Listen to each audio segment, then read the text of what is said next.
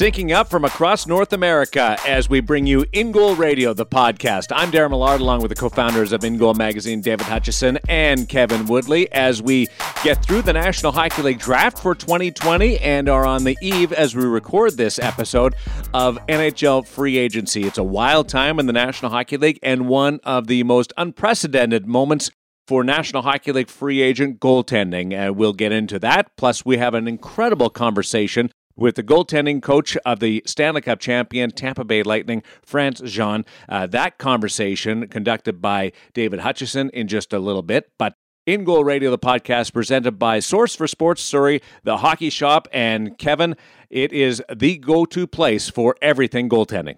Yeah, it's been nice to be back at the hockey shop. Obviously, they never they never fully well, I guess they closed for a little while, but they've been open for a long time. Uh, they've got some great sort of setups in there to make sure you feel safe. Uh, if you happen to live in the Vancouver area and that's where you shop or where you want to get, you need new goalie gear, that's where you should go.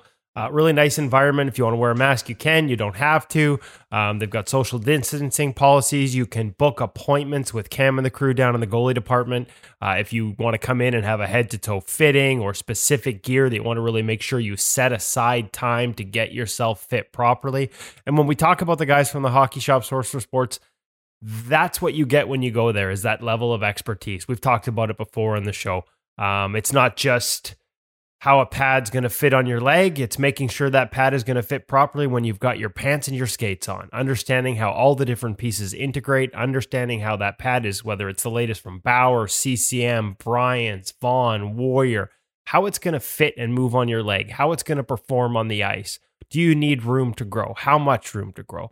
That's the kind of expertise you're going to get when you go talk to Cam in person or online. That's the beauty. These guys have dealt with online sales for years. Cam has become quite adept at helping people get the right equipment for their game, for their style, for their growth chart, for their preferences, even if you can't visit him in person. And if you need to do that, of course, you check it out at thehockeyshop.com, all their social media channels. Um, we have some new gear that's come in, kind of a weird year. Normally we talk about new gear coming in in April, but the new gear's just starting to move out now, whether it's Bauer and the ultrasonic line, um, CCM and Axis. And that means that there are still sets of the old gear Bauer 2S Pro, CCM with the Premier 2 left and on sale at huge discounts at the hockey shop and thehockeyshop.com. Make sure you check them out. Uh, it's nice to be back. I'm not sure Cam loves me being back, Darren, because you know he has to remind me that I can't put my hand in every glove and try and close it all the time like I used to, and you know can't put every mask on like I used to. So I'm on my best behavior, but it sure is nice to be back at the shop and visiting with him each week, talking about the latest gear. On the subject of gloves, we have the CCM Axis gloves uh, as our gear segment uh, this week, and I can speak to that uh, firsthand. Uh, get that what I did there? Uh, it's uh, it's awesome. The, the, the the trapper, the glove is is amazing, right out of the the box, and you, you, can catch pucks, and they, they just stay in there. It's it's beautiful. But before we get into that, let's talk about the National Hockey League draft. And on the heels of two Russians squaring off in the 2020 Stanley Cup final. We have the highest drafted Russian goaltender ever in the National Hockey League draft, and he is a stud. Goes to Nashville, where right where kind of most mock drafts had had him pegged at. Yeah, he's. Uh, I mean, we've done a fair amount of digging, and there's a good story up online right now. Not to pat myself on the back or pat in goal premium on the back, but we managed to get a hold of Nikolai Khabibulin uh, over in Russia to talk w- uh, with us about Yaroslav uh, Askarov. Um, he coached him, obviously. The World Juniors are kind of the only place this kid's ever stubbed his toe. Uh, been just exceptional in every other international tournament he's played. Uh, Habby had him at that tournament, and he also does some work with SKA in terms of their development camps as a goalie coach every summer. And so Nikolai's had him a couple of times there and has gotten to know him pretty well. And he weighed in with some of his thoughts on uh, Askarov's game. Uh, not just in terms of what we all see, like the kid moves unbelievably. You could make an argument he mo- his down game, his recovery, his movement on his knees and sliding, and the ability to gain rotation in those elements, the ability to hold edges from low wide positions and still make a push, probably rivals anyone in the NHL right now. Like that's how well he moves when he's down. Um, but what what Khabibulin talked about with us goes beyond that. The puck handling. He figures he's the best puck handler in the KHL right now. And the beauty is he's not afraid to get out there and handle it even more. And he's encouraged to, him to do so. Uh, the way he thinks the game, um, the way he is open and can take instruction and pull it into his game quickly. Like it's not just enough to look as good as this kid does. It's all those other elements that you add that I think are, are, are what had so many people so big on him. Now, flip side of the coin is like any 18 year old, there's going to be elements of development that need to continue. Um, rebound control, interestingly enough, I didn't see a ton of it in a lot of the pre scout reports uh, from some of the draft publications. And yet, every NHL goalie coach I talked to said it was something that's going to have to improve. And when I talked about hands, I, I saw some people on on the draft um, programs, the TV shows talk about the glove. When I talk about hands, it's actually not the glove; it's the blocker, it's the stick. Uh, there are questions about how active it is, about s- that need to steer pucks into less dangerous areas with using your stick. And this is a kid that everything goes off the pads. And because that butterfly is so wide, I'm jealous just watching the width of that butterfly. It's right back out into the middle. So there is no 18 year old that's perfect. Uh, and there are things to work on. Khabibulin talked about that. And a lot of the goalie coaches we talked to gave them the shroud of anonymity to let them talk openly. Um, they really, uh, you know, there are some elements that they think have to change.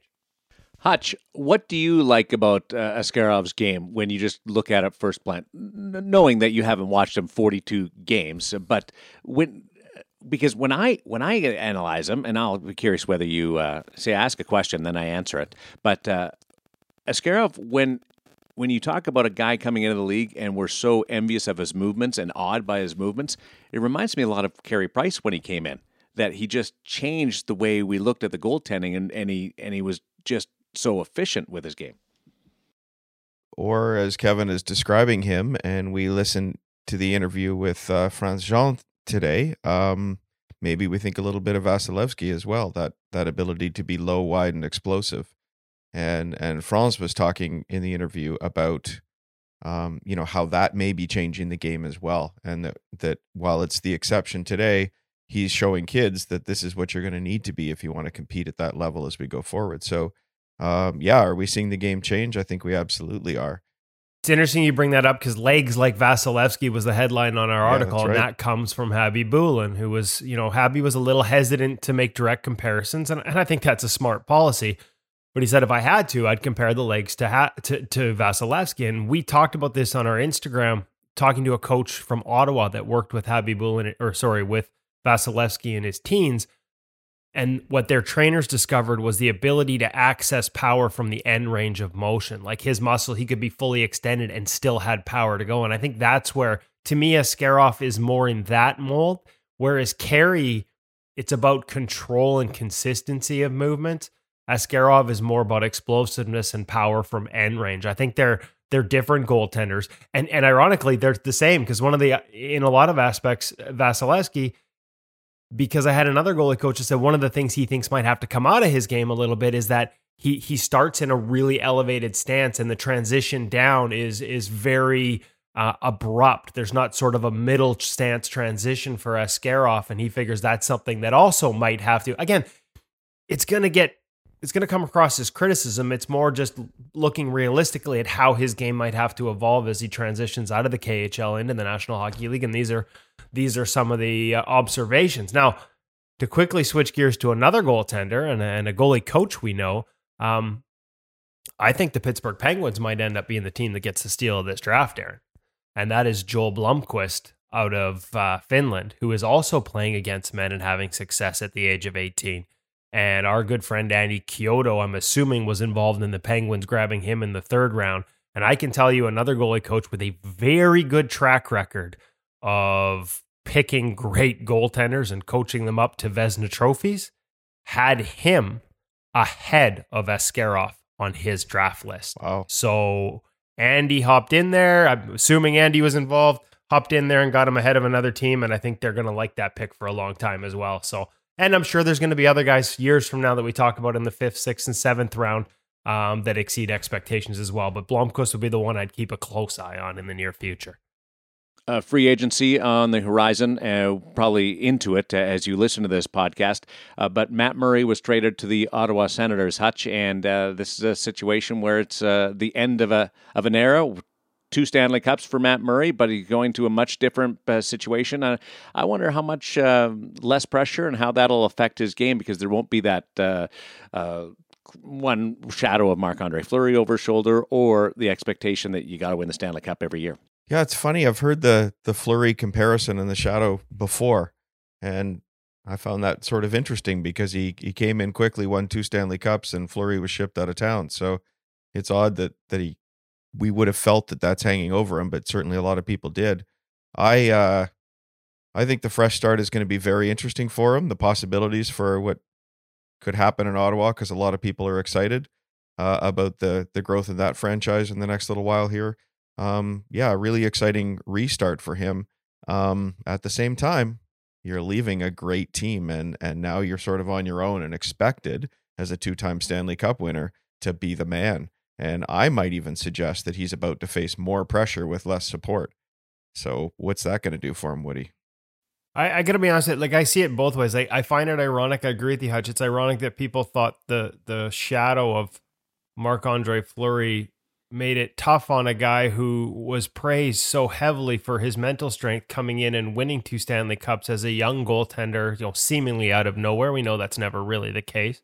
Um, but but I can see like there were a lot of people in Pittsburgh. This guy took a lot of crap. It kind of reminds me of Lundqvist with the Rangers a little bit. Um, you know, speaking of guys that are going to change teams here, uh, just like it, and and, and Tuukka Rask with Boston, like and and in, in his case specifically, there was a there is an element to the fan base in Pittsburgh that sort of was never going to get over losing Marc Andre Fleury and blamed him somehow, or he felt like he was being blamed. So I can see escaping that as a positive, and sometimes we've seen it. It's about opportunity in terms of you know mindset and all those things. But to me, none of this matters. And the other thing too is I would, and this what I'm about to say ties into this in terms of the way the Penguins played because I don't think they they're still a good team but they're not the team they were when they won two Stanley Cups. And in particular, the things they did to win those two cups, I believe insulated an element of Murray's game that has since been exposed. And I've talked about it before, and I'm not talking out of my ass because I've talked to the people that are in charge of, of making some of these changes right now, and that is locking in low and wide. The game has become too dynamic east west since he won those cups for you to be able to survive as a goaltender that gets locked in too low, too wide, too soon on sequences. And Matt's a guy who had a lot of success playing that way early. And the Penguins won back to back Stanley Cups, preventing lateral chances at one end and creating them at the other. It was part of their MO. The Washington Capitals followed that up specifically by designing an offense to create east west chances and to take them away in front in, in their own end. Other teams have caught on. The entire league is going east west. We have the numbers that show it through Stephen Valiquette and Clearsight Analytics. The number of slot line chances has dramatic, risen dramatically. So all of a sudden, and the Penguins aren't as good at prevent. They don't have the same type of defense to prevent it. And so now Matt's locked in a little early, a little low, a little wide, and his mobility is something that, you know, at times got exploited. I saw a top 10 highlight reel um, and it was all plays where he was pushing, but ending up off balance and making pad saves and then ending up pitched forward. Uh, so those are things that I think have to change in his game. And this isn't like this isn't a criticism in any way. I mean, what he did was incredible, like in terms of the mental strength and to be able to be on that stage and play as well as he did. But the game evolved and it evolved away from the way he played. And now he's having to evolve with it. I thought I saw signs last year of him starting to narrow up his stance. I mean, he's only two re- years removed from what, a 918, a 919. This is really the first sort of down season. And I know those changes are continuing right now with Adam Francilli in the summer. Like the biomechanic changes and structural changes they're trying to make to his stance. For all the focus on environment and that stuff may matter, I don't think it matters as much as actually adapting to your game to make sure it fits the way the NHL plays. And that the way they play has changed. If you can't move, you can't play. And I think some of his stance and setup meant that it was harder for him to move. And he didn't get rotation in his movements. We talked about Vasilevskiy, you know, that highlight reel save where he's down on his knees and, and fully extended. And he still gets rotation with the left skate before launching off for, for a play down and tight. Matt has that ability to explode out of low and wide, but there's no rotation in it. So all those elements are things he's working on. Being in, in Ottawa is going to give him a chance to keep working on them. And when you add in all the things he already does well, I totally think there's a potential here for him to get right back to where he was. There was just an adjustment required and it's only really just started. And I'm fascinated to see where it goes. And but but to be honest with you, I think if he has success, people just all he needed was a fresh start. Uh, and most people probably won't look at actually the changes in his game that allowed him to have that success in his new location. This is In Goal Radio, the podcast presented by the Hockey Shop, Source for Sports Surrey, Darren Millard, Kevin Woodley, David Hutchison. We should also acknowledge that Tristan Jarry takes over now as the number one goaltender in Pittsburgh. And Hutch, he got the in goal bump at Tendy Fest, and he's uh, he's rode that wave all the way along uh, from uh, 2019 through 2020. Yeah, and uh, the in goal bump, man, that was that was a while ago, wasn't it? Might be time for us to yeah. refresh that interview and share it with people again. So. Um, so they can hear BC's own uh, sitting with you and Woody there having a having a fantastic conversation. I'm excited for him to see what happens. Uh, but as we were saying before, now maybe there's an, a different sort of pressure facing facing Jarry. Um, changes in Pittsburgh, and all of a sudden it's his net. And and I know Woody's spoken many times before about that uh, that different pressure as a number one, where you're carrying the bulk of the load, and uh, that need to prepare differently all the time, not having those same number of reps uh, to work with your goaltending coach. Uh, so I think he's facing a very different situation this year. But obviously, the Penguins have have made the decision that he's the guy, and uh, and that he's ready to to carry that. I'm going to be fascinated to see what they do behind him. I haven't spoken to anybody there, but obviously Casey DeSmith has played before in the NHL and has had a full season as a as a number two there. Presumably, is ready for it but uh, but but we also have this season where we're expecting a more of a shared load as well. So it's going to be going to be interesting there and in a lot of places this year, Kevin. I'm curious to see how much they let him handle the puck. That's a team that does not encourage its goaltenders to get out and sort of make plays with the puck, and Tristan absolutely can. And now that you're not going back and forth between one guy who maybe doesn't do it as well, I'm curious to see if they open the reins on that because I think Tristan is a guy for a team that struggles defensively. I think he's a guy that could probably help them out a lot more than they've encouraged him to in the past in terms of handling the puck. That's that's one thing. I think it'll be DeSmith for sure.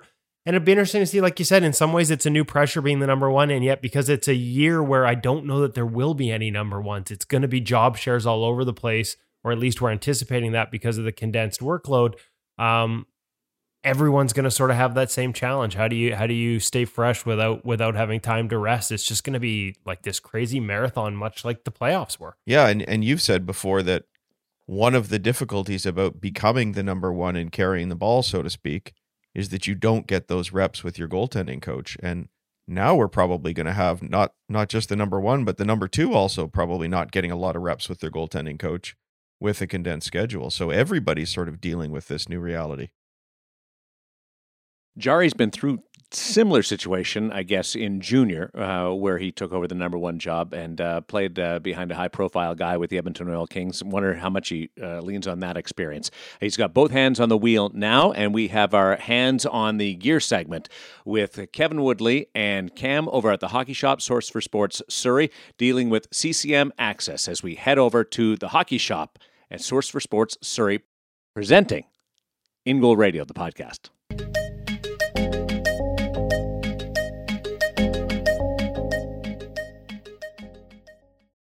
Welcome back to the Hockey Shop Source for Sports. We're in the basement, or as I like to call it, goalie heaven, an entire floor dedicated to goaltending, all your goaltending needs, every brand, um, every major piece of equipment, gloves, pads, skates, masks, sticks full rack, both sides of sticks, all full. Um, every accessory. It really is the best place to be if you're a goaltender, and it's even better if you're as lucky as me to be joined down here by Cam Matwiv uh, from the Hockey Shop, source for sports, thehockeyshop.com. And Cam, today we're going to follow up on our CCM Axis pad overview that we did a couple of weeks ago on the gear segment. Today we're going to talk about the gloves and the blocker. And I know a lot of people are going to be like, gloves and blockers. Blockers, like blocker's blocker. Glove hasn't changed, but that's not the case here. What are the changes in the Axis line as they replace replace the old Premier line? In particular, let's start with the glove. Glove weight focus would be one of the big ones that I I've noticed and what actually they called out.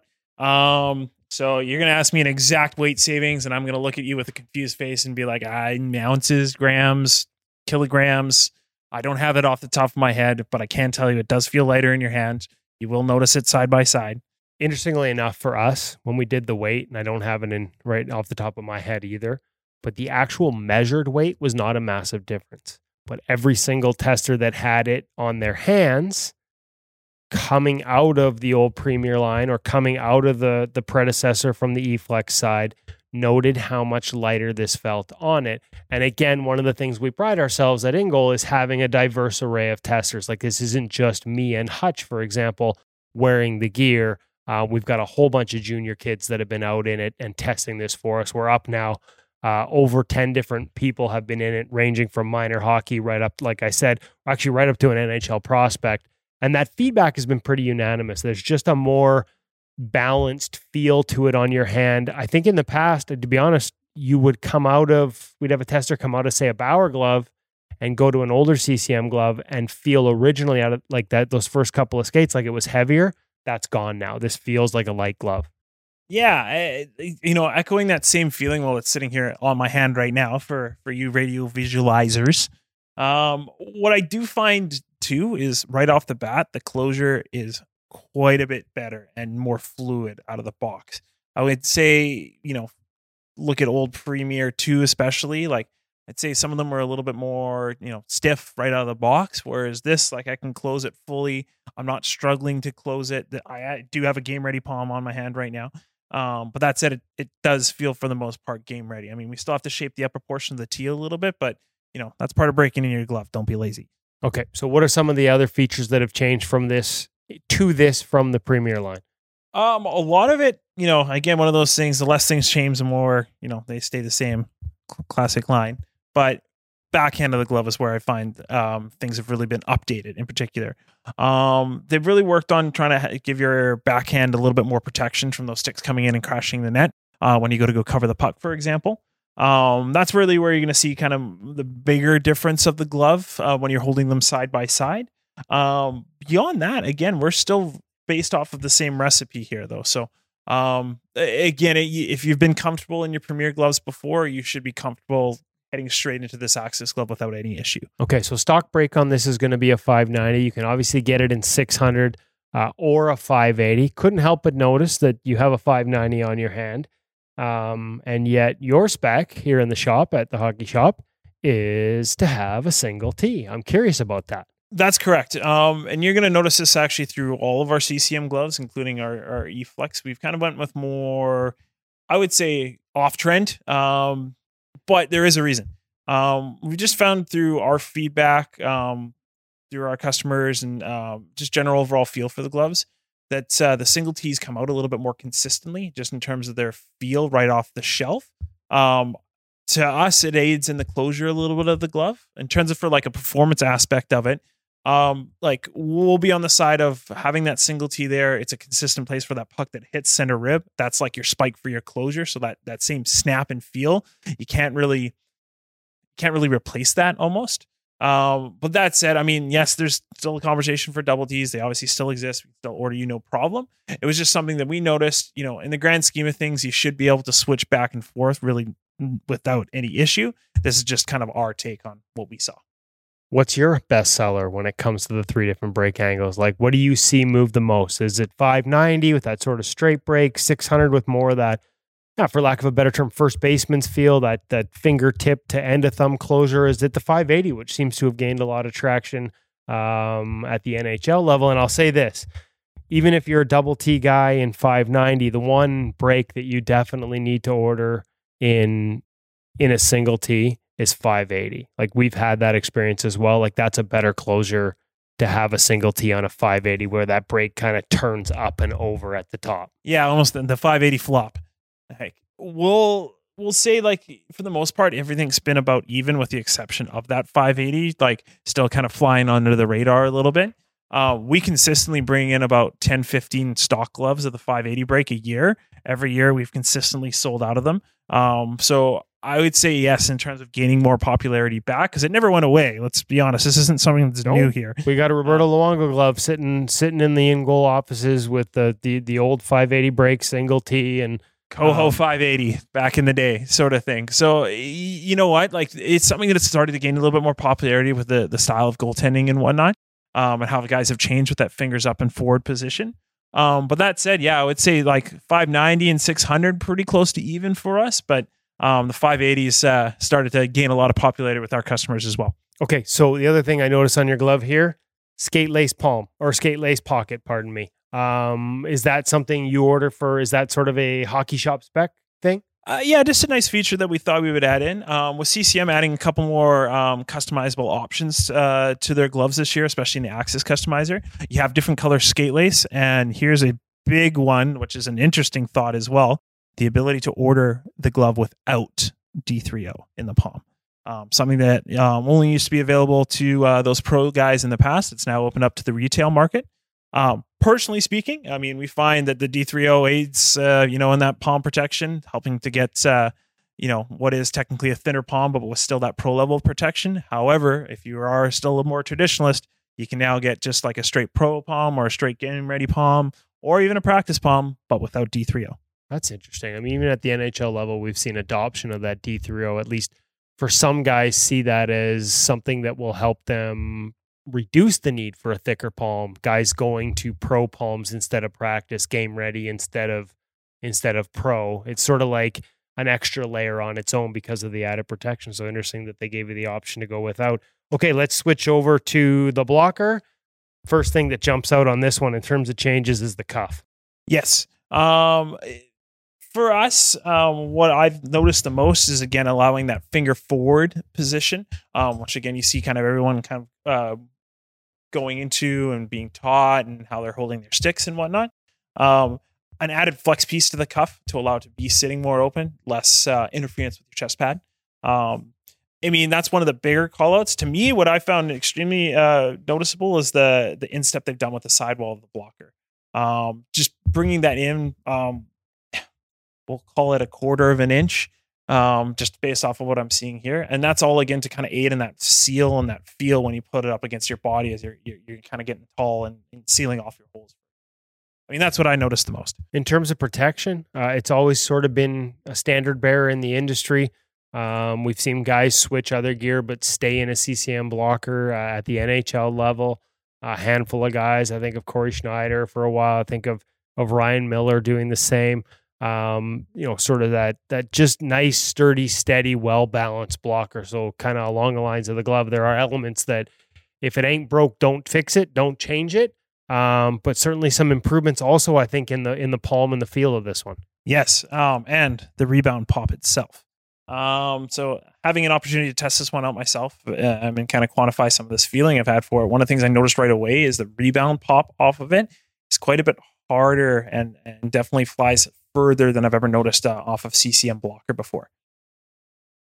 That's interesting. I like that feedback. I haven't had the chance to get it out myself, and like I said, to be honest, we've had a bunch of guys in it, and we haven't heard a ton of that back. So that's interesting to hear. Um, any other changes in, on there other than the cuff? We've still got the D3O and the index finger, just that added layer of protection.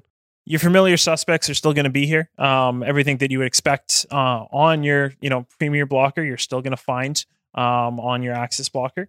Um, still good overall feel in the palm. They haven't changed their palm material. Um, you do have the ability to change it on the customizer, but what's on here is their sure grip, which I do find works the best. Um, again, like you said, their D3O is still in that index finger, giving you that, you know, puck protection for riding up that stick. Um, other than that, I mean, again, one of those situations where if it ain't don't broke, fix it. Like if it ain't broke, don't fix it. Easy for me to say. Uh, clearly not for me, apparently. Um, you know, why change something that's working, right? A winning recipe. And yet and yet small subtle changes and and and the pop off the blocker is one that uh, you know I would suggest is maybe not small and subtle. And you know something we've heard you know obviously we we talked about last week with the Bauer blocker. That's a that's a positive that we're hearing about that blocker from a lot of a lot of testers. They love that. So to see that trend uh, on the CCM side as well is a positive. So Cam thank you very much for taking the time to walk us through the Axis glove and blocker. We'll be back down here in the hockey shop uh, soon for a next segment of the gear segment with Cam Matwib from the Hockey Shop Source for Sports, thehockeyshop.com. Uh, if you have an opportunity, come down in person here in South Surrey. If you can't, check them out online. If you've got any questions about the gear you want to order, if you want to know whether it's really going to fit your style, your game, what type of custom options to consider, where can they get a hold of you in person? Since I think we left this out of last week, I'll, I'll definitely plug the phone number like we normally do here. Hold on, let me get my radio voice ready 604 589 8299. Not bad. Not bad. It's not quite Hutch level. It's definitely not Millard level, but you're getting there. Attaboy. Okay, we'll talk to you next week, Cam. Thanks, Kevin.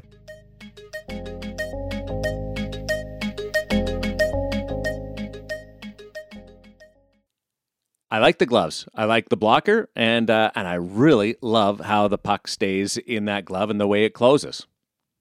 I wouldn't know about puck staying in gloves. As, as my teammates at Beer League say, it's like you have two blockers on, Kev. Doesn't matter what brand, doesn't matter what I wear. Some of us just kind of suck. That's the way it is. So Maybe you should try two blockers, Woody, because you could at least direct the puck with the second one instead of just throwing it just back go out in the full Dan. Blackburn. Yeah, exactly.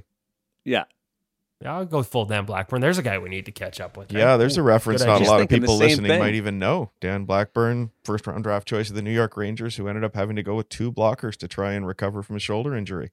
I saw him play actually. he Yeah, was the was, guy uh, before Henrik Lundqvist. yeah. He Yeah, was, and he he was, the guy. and he had a hell of a rookie year. Like he was gonna be the guy for a long time. It was actually a nerve injury in the back of his shoulder that wasn't properly diagnosed, and by the time they figured it out, he'd sort of lost the ability to make the glove save motion. The only way he could use his glove hand was with the the back of his hand rather than the palm facing the shooter, and so he made an attempt. And to his credit, because he walked away at one point from a pretty good insurance payout, if I'm not mistaken, to make the choice to try and play this way rather than just cash in the check. And I think it ended in the East Coast Hockey League, actually in your neck of the woods. Hutch, Yeah, was with the. Victoria Salmon Mhm. Kings. Yeah, we actually had him as a feature feature cover story at uh, Goalie News back in the old days. So yeah, maybe I'll have to reach out and and catch up with him pretty soon. He's a really really good person, and uh, it's tough it didn't work out because you're right. Like his rookie season with the Rangers, people forget like he was being branded as the next one there. Went to a Memorial Cup with Kootenay as a young guy and uh, turned that success uh, into being a top draft choice of the New York Rangers and into the National Hockey League. This is In Goal Radio, the podcast presented by Source for Sports Surrey, the hockey shop. Uh, Hutch, uh, a great conversation in our feature interview this week with Frantz Jean. You want to set it up? Yeah, absolutely. It was it just we've been chatting for a while now, trying to uh trying to get some opportunity to sit down and we exchanged notes a number of times uh when he was in the bubble and thankfully he was able to find a little bit of time after reconnecting with his family and I think really generous of Frantz to uh to share a little bit of time with us when he's been away from his family for such a long time. But uh fantastic guy I've known for uh quite some time as a result of a a uh common friendship that we mentioned in the in the interview. And uh, Frantz has taken a long journey to the to the National Hockey League. Uh, about a dozen years in the Quebec League as a uh, as a goaltending coach there, where he had a lot of success, and he refers a little bit to that uh, in the conversation. And then uh, got his opportunity in the National Hockey League, and and it, I thought it was fun to sit down and talk about that process of moving from major junior hockey to the National Hockey League. I think it was an opportunity for coaches who listen to to learn that it is possible to to coach at, the professional level, even if you never played there. Um, Frantz had sort of a cup of coffee in the Canadiens camp himself, and and I've run the numbers before, and just for fun, um, a little bit more than half the goaltending coaches in the National Hockey League never played there. So uh, opportunities there, and it was fun to to hear Frantz talk a little bit about that process and what you need to do to make yourself um, visible, and what great great life advice he gives in that conversation too. I think for all of us. So uh, really enjoyed this conversation with Frantz, which ranged from becoming a goaltending coach in the National Hockey League to his background to Black Lives Matter. Uh, not a small part of this interview because uh, Frantz himself grew up a, a French Canadian black goaltender in Montreal, and uh, and then then we obviously talk about his star pupil Andrei Vasilevskiy, number eighty eight here in episode number eighty eight. So yeah, I really enjoyed the conversation and I look forward to sharing with everyone here. and listen to the uh, reaction that he uh, has and tells about his first time on the ice with Francois Allaire. It's uh, incredible the way that just experience uh, jumps out at him. This is the feature interview on In Goal Radio, the podcast presented by the Hockey Shop, source for sports Surrey. Frantz Jean with David Hutchison.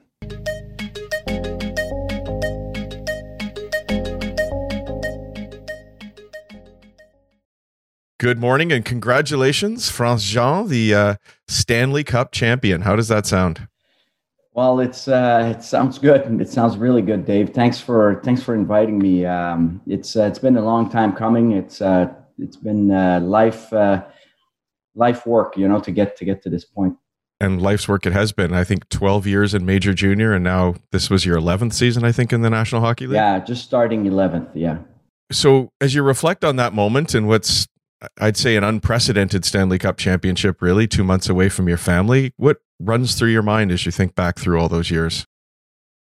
Uh, you know, I I uh, I think I had that discussion with my wife the other day, and it's uh, it's really um, you realize how how much you love the game, how much you're passionate about it, how much you you know you've gone through the thick and thins of of the whole process. You know, doing what you do for you know, uh, for free, basically, because you love the game and, um, you know, just trying to get the next opportunity and uh, just, uh, um, you know, every time you step on the ice, you try to help the goalies you're working with and, and trying to help them get better and help them attain their their personal objectives. And, uh, um, you know, I think of all the people, all the coaches that helped me along the way, all the uh, individual that mentored me along the way. I think of my minor hockey days where, you know, I was influenced by a lot of dad coaches, you know, that that coached me along the way, and um, you know, you uh, you're grateful and you're humbled. You know, like it's a very humbling experience, much more than I thought it would be. As you look back on all of that, if you you know, we have a lot of goaltending coaches listen listen to the show and and and read In Goal magazine. So so I think you're talking to a a lot of people who aspire to be where you are today. Um, do you have any advice for young Frantz if you uh, spoke to uh, him? Well, well, for me, it's uh, it's it's always um, you know be passionate about what you do and and work hard at it. You know, work at your craft. Um, that's that's would be the number one advice. The, the second advice I would say is is be happy to be where you are. You know, a lot of time I talk to young coaches and they, want to be at the next step already you know? They want right. to be without without kind of having grasp and and really mastered the, the, step they're they're in at the moment you know? Um, you know be patient you know? Uh, make sure that you the, the the spot you are right now is the best spot for you you know? Either if you realize it or not it is you know? And make sure you you take you take everything from it. You milk it for all it's worth you know and and then you'll get you, if you're passionate you work hard and and you do a good job where you are you'll get another opportunity. Someone will notice someone will give you another opportunity to move forward. And then if you if if you've done your your job if you learned your craft you'll be ready for the next opportunity. It will come naturally. And uh, same thing with your next opportunity you know. So uh, it's it's really a step by step process to to get to the NHL and to get to a point where you're you're in a position to win a Stanley Cup. You know, it's um and and that's that would be the the advice I would give. You know, be patient, appreciate where you are at the moment, work hard, be passionate about what you do, and and don't do it for the money. Uh, that's not that's not the, the point here. The point is you do something you love and something you're passionate about, and um, everything else will take care of itself, you know, down the road. I think that's great advice for people in all careers, really. Exactly. It, it yeah. exactly. It's for any career, really. So, you know, but uh, for me, it was for for coaching. You didn't play in the National Hockey League, although you you played up to major junior and won a university championship as well. Mm-hmm. Uh, and and more than half the goaltending coaches in the NHL today didn't play in the NHL, mm-hmm. uh, which I think is is says something. And yet, this year, as we look at all the new hires, um, you know, in the American League and the East Coast League, uh, I think all of them played at, at some point. Um, is it getting harder for guys like you to get a break in the game? Uh, I, you know, I, I don't know. What, there's one thing that that I know. It, it's it's it's hard. It's hard for us. It's and it's always been to to get a serious look. You know, um, you really have to to have had some success uh, along the way coaching. Um, you know, like when you've played the game, when you've played in the NHL, uh, it's kind of a calling card, right? You, you call a GM, a job's open, you call a GM, hey, my name is so and so, and right away there's a sense of respect and the sense of i'm going to take this call you know what i mean and we're going to talk you know um, but when you're a Frantz Jean of the world where you know you haven't played you know in the nhl and uh, you send your resume you give a call. There's got to be a a hook on, on your on your resume or on your call that okay i'm going to talk to this person because you know?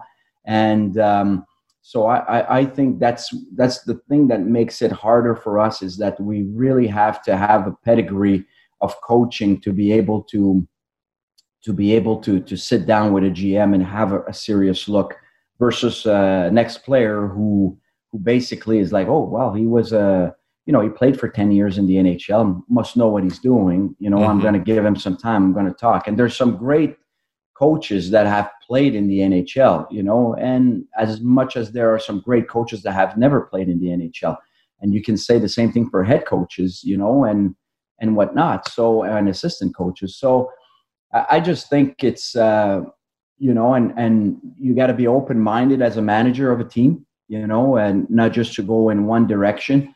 Um, and it's the same thing. I mean, we talk about you know uh, the Black Lives Matter movement and the diversity programs that the NHL has. It's the same thing for the the visible minorities. You know, it's really to be open minded and have a uh, you know somewhat of a open mind of interviewing people from different walks of life and different communities and different background you know at the end of the day a coach a coach you know no matter where it comes from you know so so it's um, you know to answer your question, yes, I think it's a little more challenging, but uh, in the sense that you ha- you got to have some success coming in, you know, uh, through through the ranks.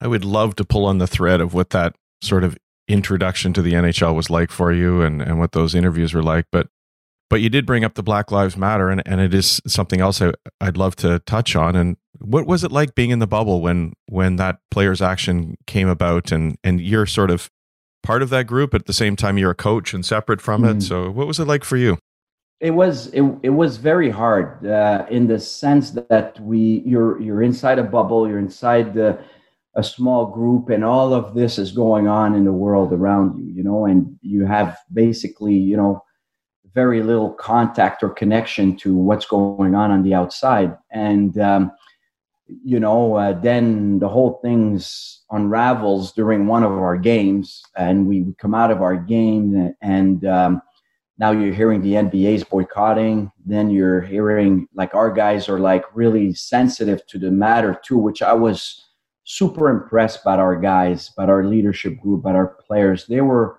right away.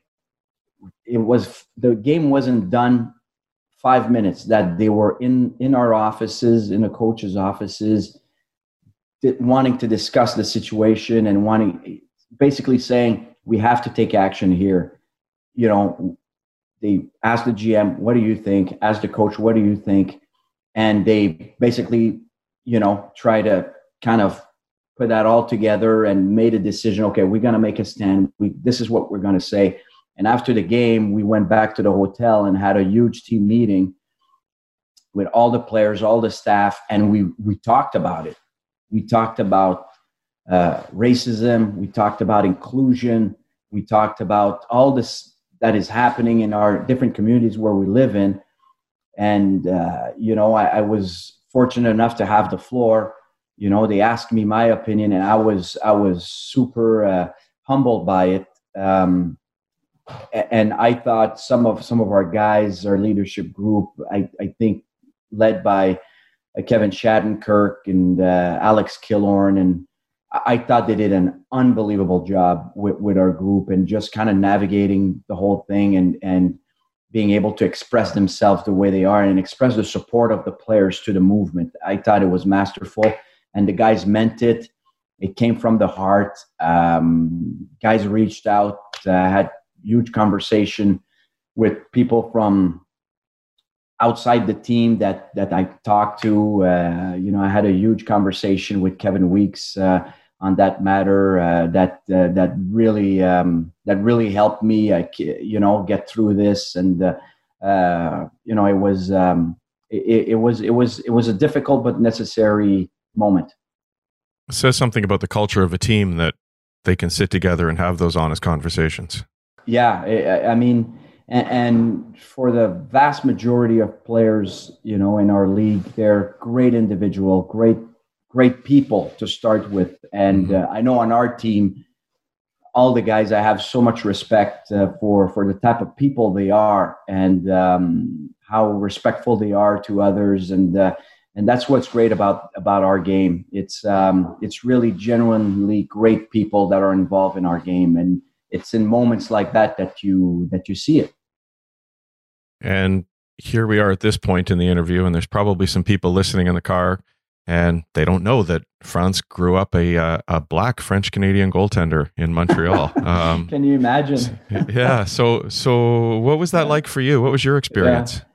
Well, you know, it's uh, um, you know, I, have I've um, I've had a, a, great childhood in the sense that I I grew up in a town called town of Mont Royal, which is a very white collar town in Montreal. Uh, um, you, you, know, very uh, you know, you know, bunch of lawyers, doctors, uh, yeah. you know, CEOs. Uh, it's, it's kind of a it's a great place to grow up. You know, there's no crime. There's no, you know, uh, you know, everybody's living comfortably, and uh, um, so for me, I I didn't uh, I I didn't face any racism growing up. Probably until I got to midget and junior. That's okay. when when I started to play outside of Montreal. Um, when I started playing junior, that's when and there was more fans other than the parents that would come to see you play right when you were a kid. Right. um, that's when it started for me. That's when i've heard things. That's when people would would scream insults you know? Uh, it never really rattled me uh, honestly um, um, playing. Uh, you know i, I felt uh, you know i was strong enough mentally uh, that uh, i totally disregarded and honestly i thought it was plain stupid. And um, but it, it didn't rattle me, rattle my game or anything like that. I, I would just shake my head at the stupidity of it. But uh, that's really when it kind of I, I, kind of faced the racism in the game was when I got to midget and junior. Um, you know, uh, so it's um, it's it's unfortunate, but I think we're in a space right now where we're having those conversations where now there's a there's a sens- sensitivity to it and um, where people feel that it's that it's wrong and people want to be more inclusive and uh, it, it's unreal that that generation that's coming now the generation our kids your kid dave and my kid that that, yeah. that are so much more informed so much more inclusive than than you know we were when we were their age and our parents when they were their age um, I, I think it's um, it's going to be tremendous for the future.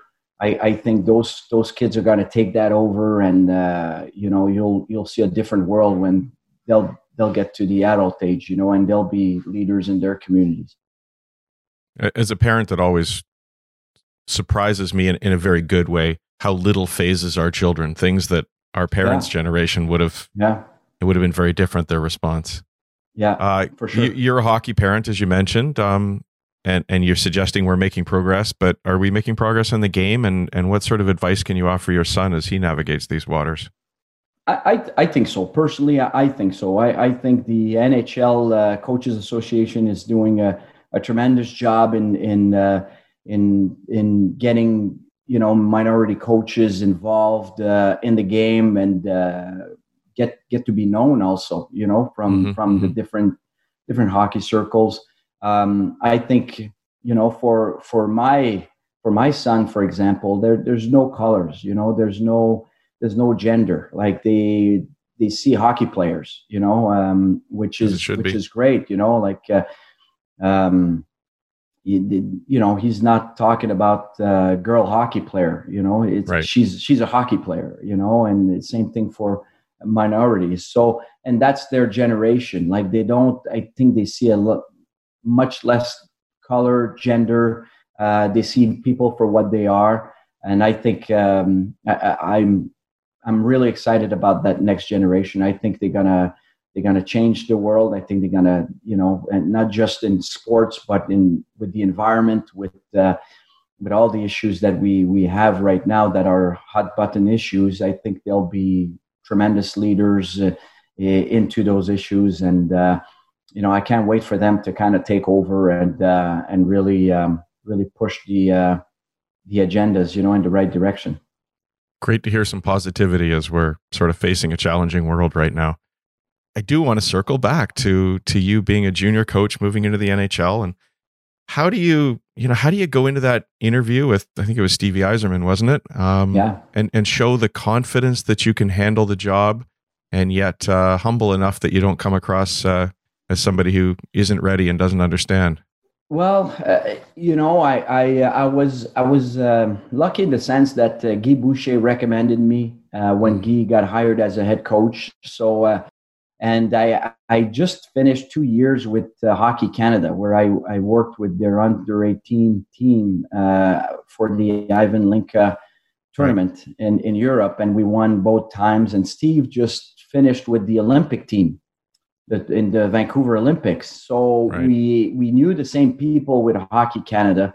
So I think the feedback he got from me was was really positive. So when we sat down together, uh, uh, it was a very natural discussion. Um, you know, like uh, it's like we actually, I, you know, like we knew each other for a long time. You know, and um, uh, you know, for sure, I'm, I'm sure that the lack of professional experience was a question mark for Steve, and uh, rightfully so. Uh, but you know, I, have I've had 12 years in in the Quebec Major Junior Hockey League, and that's experience too. You know, that's coaching mm-hmm. experience. It's more than a decade.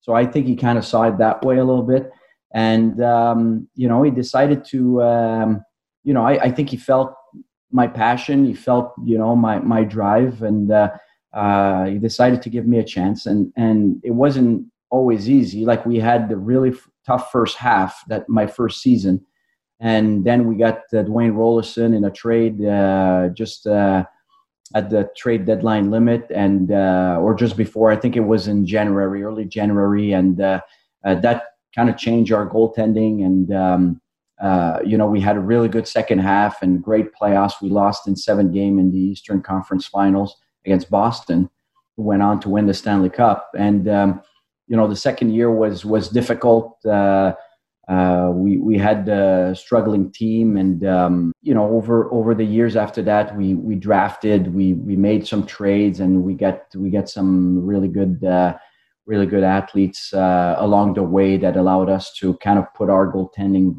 back on track. And but ultimately, Steve Yzerman was extremely patient with me and gave me the opportunity to uh, you know long term to show what I can do, and that's not all the teams that that that give that opportunity to coaches. You know, so I was very very fortunate to have a a GM that's patient and that uh, that believed in me. And then you did the work, as we've said. You, you mentioned mentors, and and let's talk about those a little bit. Francois Allaire, what did what did you learn from him, and and what of those things are still part of your coaching today? Yeah, well, you know, I was lucky enough uh, to meet Francois Allaire when I was probably 17 or 18 years old. Uh, just uh, a chance meeting. Um, I was in a in a training camp, uh, a tryout with the Saint Hyacinthe Lasers of the Quebec Major Junior Hockey League, um, and um, after we we were playing against the the Sherbrooke Canadiens of the AHL, and in um, preseason game. And after the wow. game, um, I was introduced to him by someone, and uh, we talked for about five minutes. And um, I was really impressed by him. I, I, already was a fan of his work at that time. You're talking probably it's 19, 1990 by that time, yeah. And um, and uh, so um, that summer, the following summer, he invites me to his uh, his hockey school. He had kind of a junior like a CHL group and right. uh, junior group, and uh, you know, even if I played you know a handful of game in the queue, he he invited me, which I I thought was surprising. Um, and uh, I can honestly say the first time I stepped on the ice uh, with him, I was extremely surprised. Uh, it was the best organized on ice workout I've I have seen in my life for a goaltender. Mm-hmm. Um, you know, he had his pad, he was prepared. Every drill was kind of flowing into the other. Um, uh, everything was about skating, which was, you know, like er, in, in those days, you know, like most hockey schools, you were just getting kind of getting shots, working on save selection, but not getting there, getting to your spot to make the Right, save, you know? right. And him, it was all about getting to the spot, and uh, which was a different kind of outlook to, to start with. Um, and um, you know, off the ice, we did some video work. He had some some videos all set up for us uh, uh, of goal of NHL goalies doing it the right way, compare and contrast, right, wrong way, right way. You know, and I was like, first sitting first row in the in the classroom, like Drink literally in. in front of the TV. You know, I didn't want to miss anything. And his teaching, how simple it was. He he made goaltending for me simple, which probably wasn't before. And uh, he made it for me. It was so clear, so simple. After that week with him, eh, I was like, this this is this is not a hard game. You know what I mean? Like if I do this and this, you know, I'm gonna have success. You know, Yeah. within within my abilities. You know, so um, and uh, from that point on, I kind of in the back of my head thinking that's what I want to do. You know, Mhm. I want to be like Francois Allaire, you know. So, um, so instrumental. Um, so the, the camp during the camp, he comes to me several times. Each day, he would come to my station and and really compliment me. Like I, you know, like there's a bunch of junior goalies, guys drafted in the NHL on the ice, and every day he takes the time to come and talk to me, like a good talk, you know, like Mhm. and kind of saying, Frantz, keep doing what you're doing. You're doing a great job. I'm really impressed with your with your work, with your compete level. And so you're thinking, all right, you know what I mean? Like he's, you know, he's uh, you know, he's he's running a camp, you know. So but uh every day he would he would do it, you know, once or twice a day. So at the on the Friday, last session, we're done and we're getting off the ice. And I'm one of the last guy to leave. And he says, Frantz, Frantz, come here. So I go back to him. He's in the middle of the ice. So I skate back to the middle of the ice. He said, uh, he asked me, where are you going to play this year? And I didn't know at that time I was turning 20. I didn't have a spot to play yet. We were in August. And uh, he says, where are you playing this year? He says, I'm going to follow you all year. He says, I was really impressed with your camp Wow. he says, uh, you know, keep doing what you're doing. You're on the right track, you know? So I'm like, just the fact he took the time to call me back on the ice while I was stepping off and to tell me that, I was like, wow, that's a great way to finish the week, right? So about a week later, I'm home. The phone rings. Francois Allaire calls. Oh wow. And uh, he says, uh, Frantz, I'm inviting you to the Montreal Canadian training camp. You're going to be one of the, the goalies there. We got six six goalies. You're one of the guys. You know, I was like, he says, the secretary's going to, Serge Savard, secretary is going to call you later on this afternoon. Um, congratulations. I'll see you September 3rd. You know, that was basically the call. So, and and over time we developed a relationship frank and i um, you know over years uh, years and years i always leaned on him when you know when i needed uh, some sort of mentorship and um, i eventually coached in his hockey school uh, you know a few years later and uh, we to this day we we, still talk you know we talk uh, still once twice a year uh, you know, where, where either I call him or we text or we send an Right. email. And uh, I'm I'm a huge, huge fan of the guy and what he's accomplished in his career. Incredible. Um Hall of Fame? For sure, Yeah. for sure. To me, I'm flabbergasted that he's not already there. Aren't we all? Um, he's changed the game.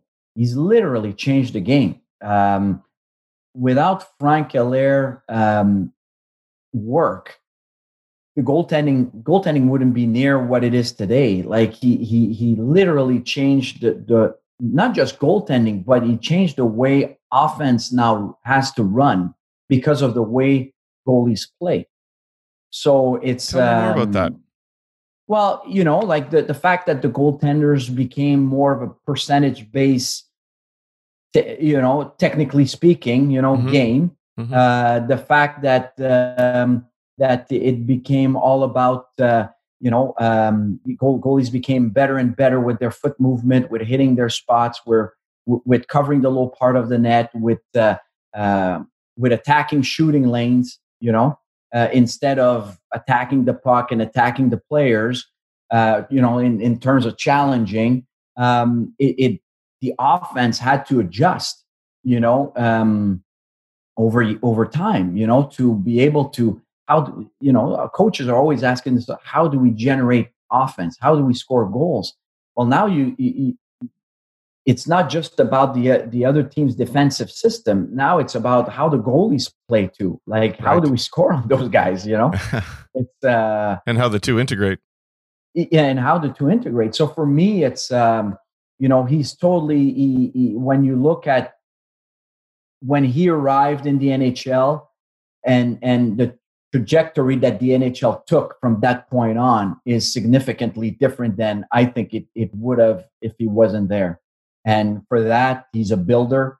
He's uh, he should be like uh, he should he should have been in the in the Hall of Fame a long time ago. You know, in my opinion, like uh, definitely a builder, definitely um, a guy that that changed the course of of the NHL history, no doubt. And just the just the sheer success he had with his goaltenders, not just in Montreal, but in Anaheim, you know, um, Stanley Cups, Conn Smythes, Vezina, um, first, second All Star team, All Star games, uh, records, goaltending records, you know. I mean, there's there's not another goalie coach in the world that had that success. I mean, you, it, to me, it's a slam dunk.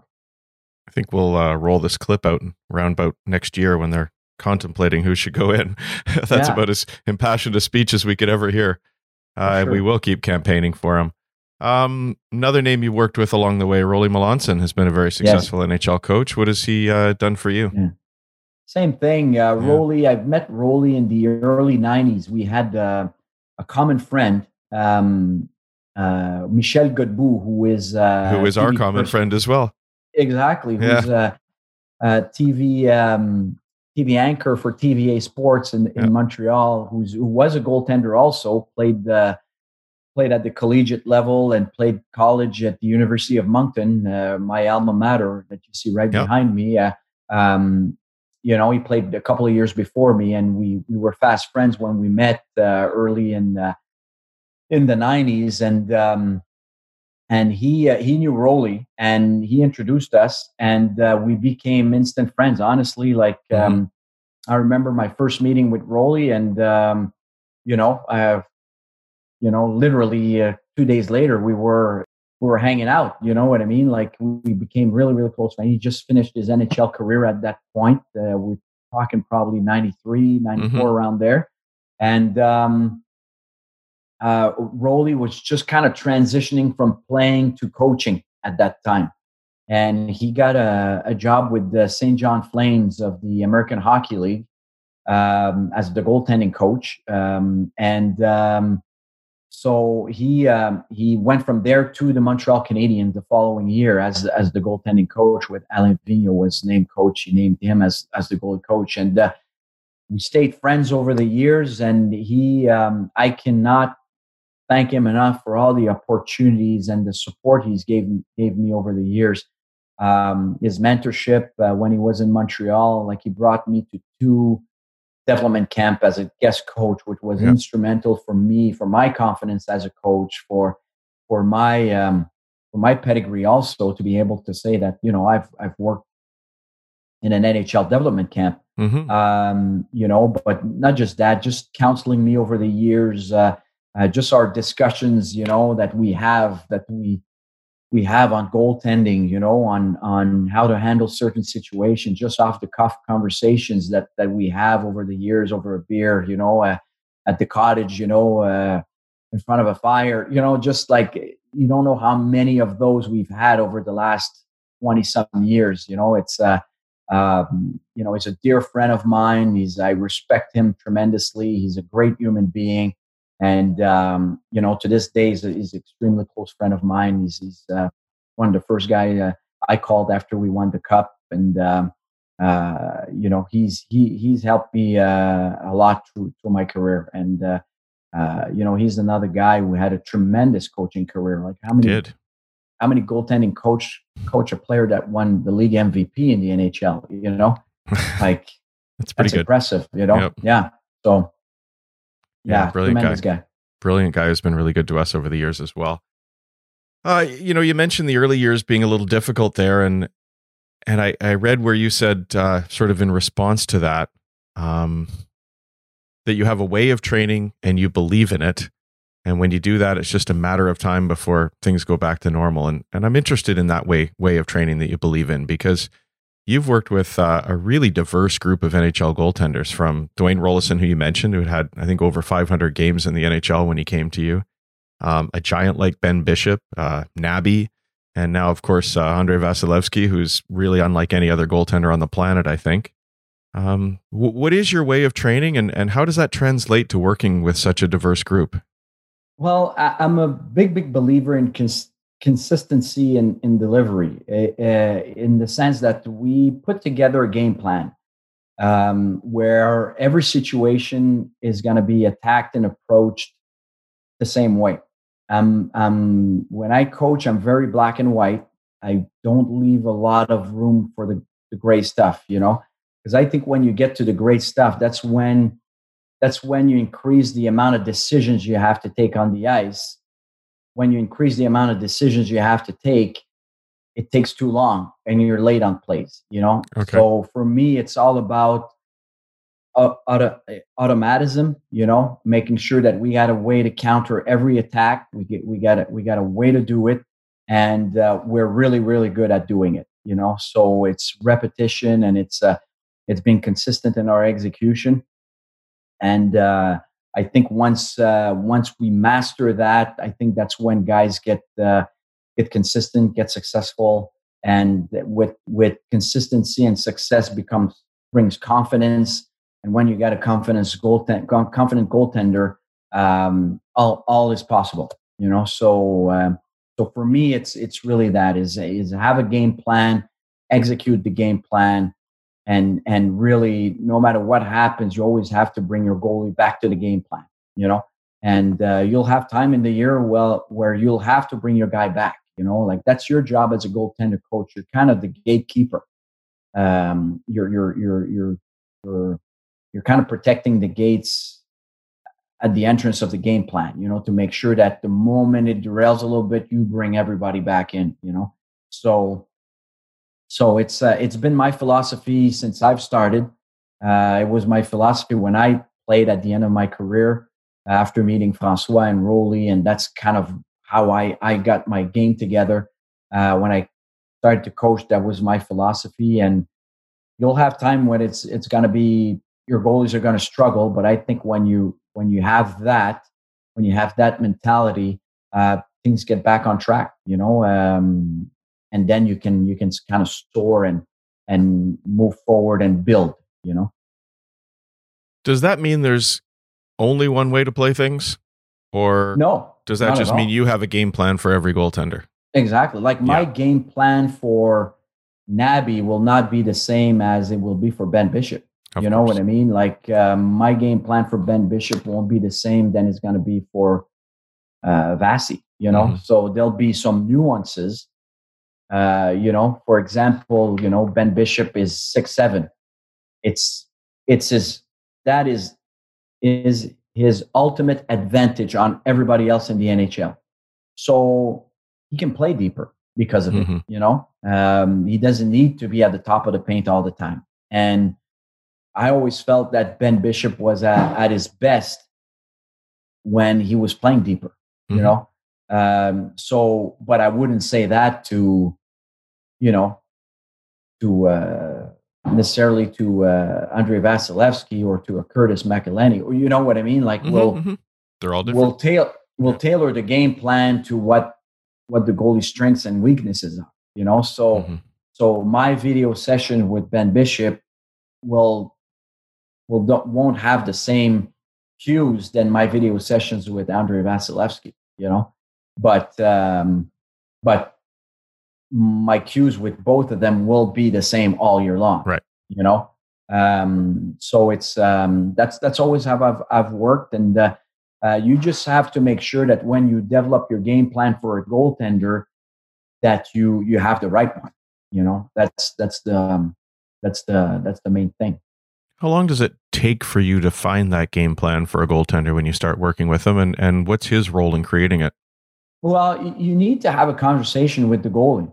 Uh, you know, um, like what I, I like to do when we acquire a goalie or we trade a goalie. I'd like to, you know, I like when we first time we we meet, like uh, physically face to face. I like to sit down and go over go over situations of the game with them a little bit, just to have a sense of of how they see things, just to have a sense of how they like to play certain situation and why. If it if it makes sense, it makes sense to them. Does it make sense to me? Um, is it is it built on on percentages or is it is just out of habits? You know, because they've been doing doing it a certain way for ten years. You know, it doesn't necessarily mean that it's the right way. You know, right.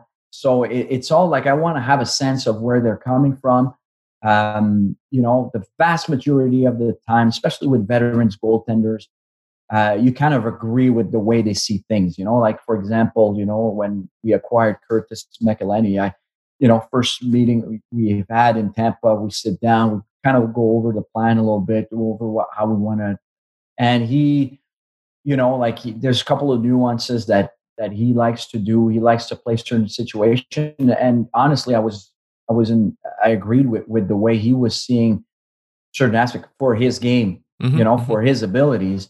And, um, and he's a guy that, that, uh, you know, like I, I actually, I really love coaching Curtis.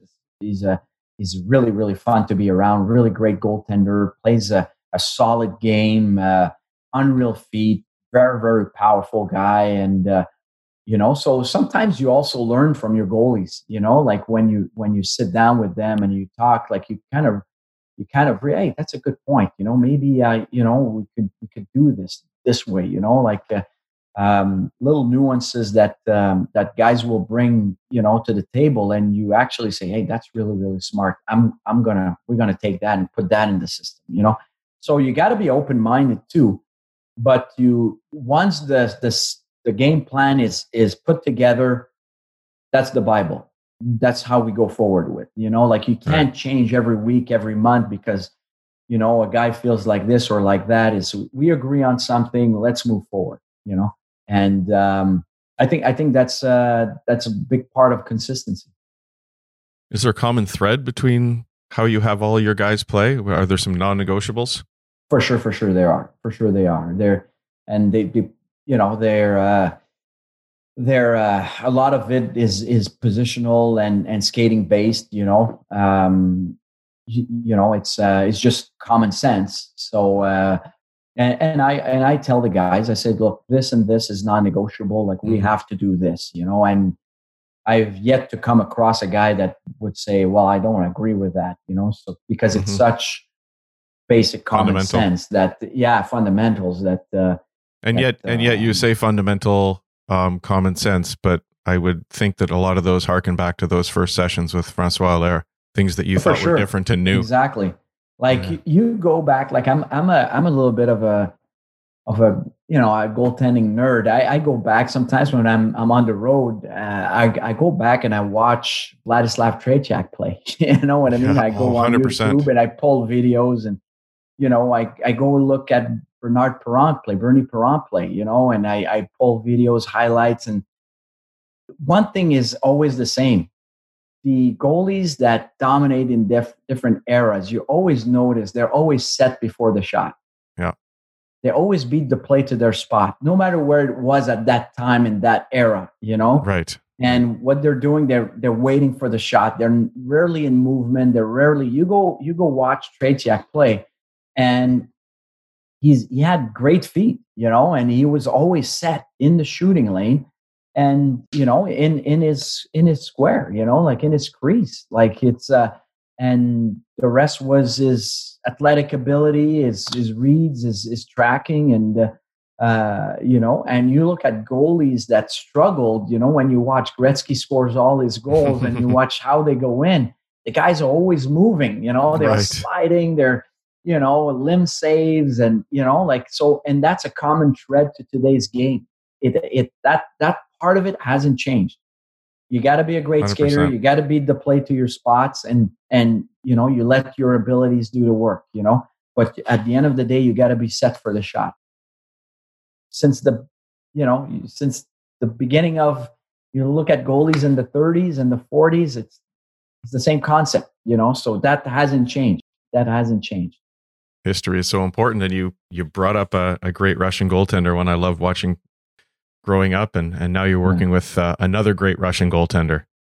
You uh, you once said about him that he was the hardest working goaltender you've ever worked with in your career. I'm talking about Vasi now. Yeah. Um, what does that look like? What does he do differently that that puts him in the conversation as one of the very best and a Vezina Trophy winner? He's, uh, you know what? Like I've, I've had I've had the chance to work with with tremendous goalies over the years. Uh, you know, in junior, you know, I had Corey Crawford, I had mm. uh, there's a guy, Nicola Riopel, who broke several Q records over over the years, was drafted by the Flyers in the fifth round. Shouldn't forget you, you know. had a pretty good partner in junior as well.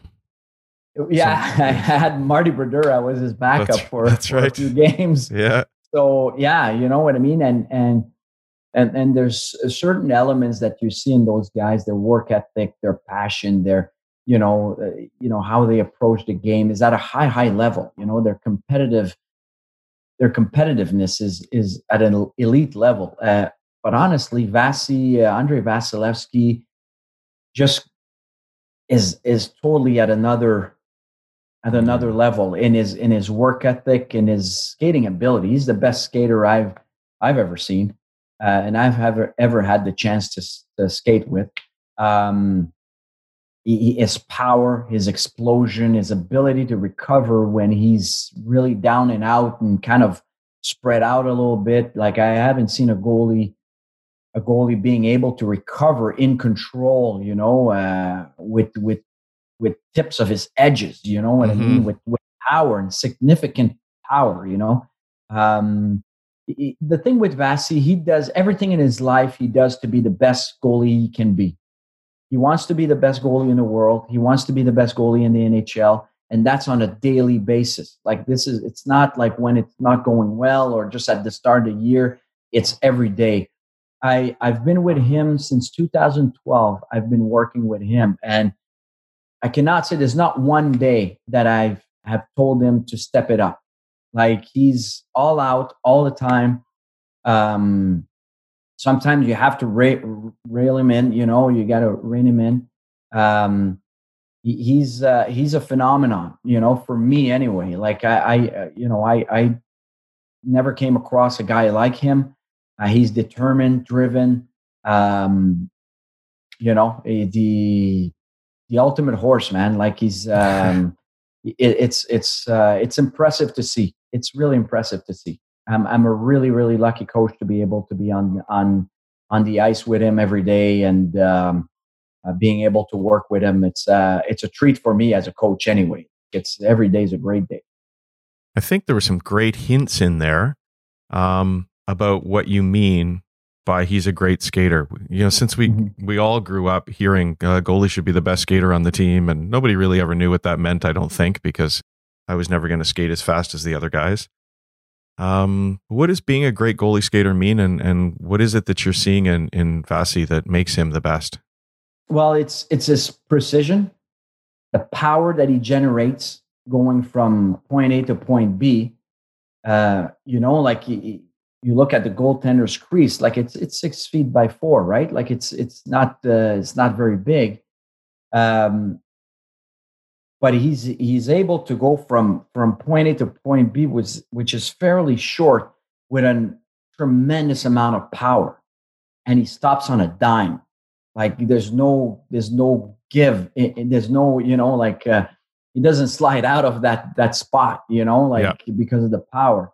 Um, and this is standing up in butterfly, uh, you know, leg recovery off a slide, like name it you know um, his work at the post is extremely precise extremely precise um, like he, he in a season i can count on one hand and i have too many fingers the amount of time he misses his post when going into a reverse vh you know or going from a post to you know from a reverse VH to to a, another reverse VH on the other post, or from a butterfly to a slide into into the post in a reverse VH.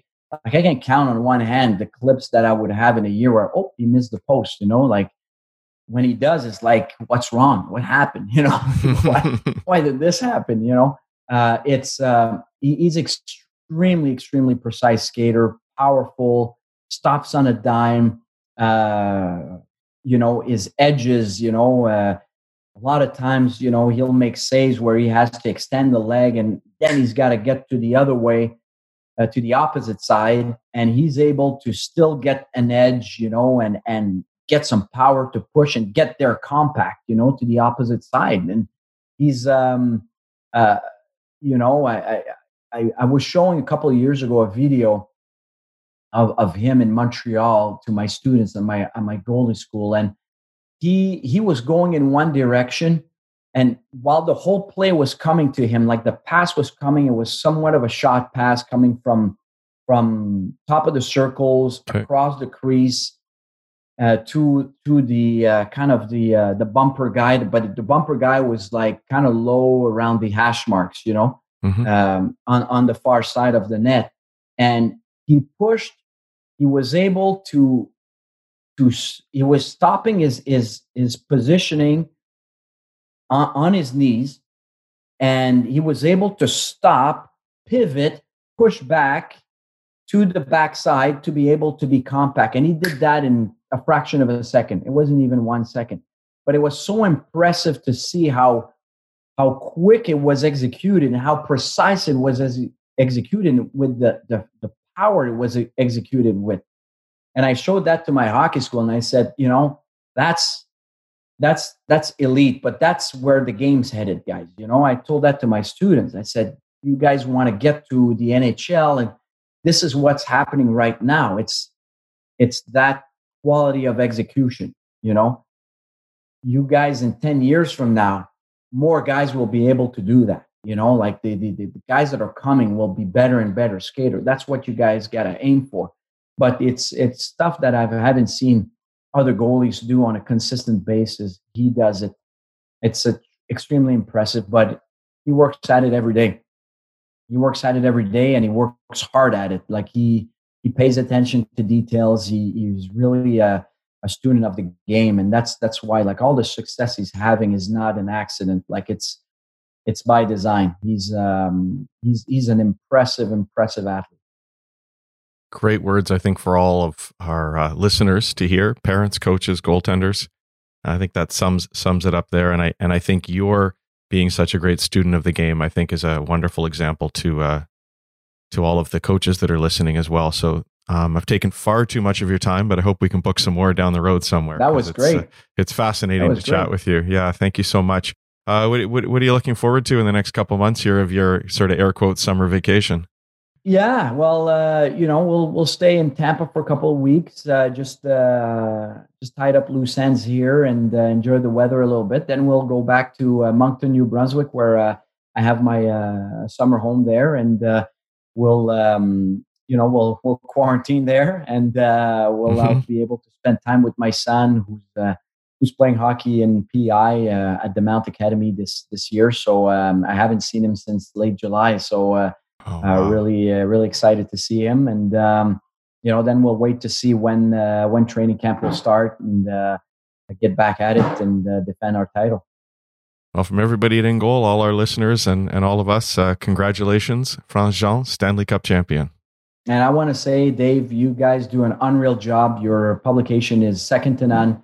the quality of, of the articles and the images and the, the information, the the equipment trials and all that stuff is is uh, at a un, high high high level. It's it's it's un, unreal. Really, I highly recommend it for all young goalies, coaches that uh, that uh, that want to learn about the game. That's the, your publication is the is the publication.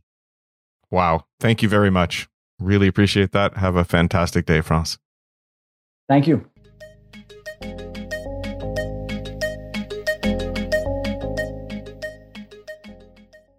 A heck of a endorsement, Woody. We we got to clip that one and, and put it on on inspirational posters.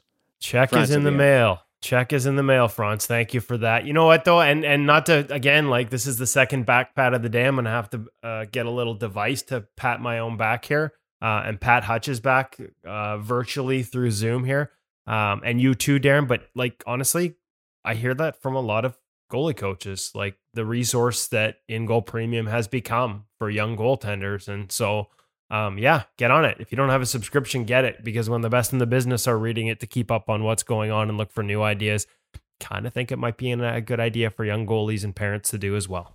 I'm biased, but that's my opinion.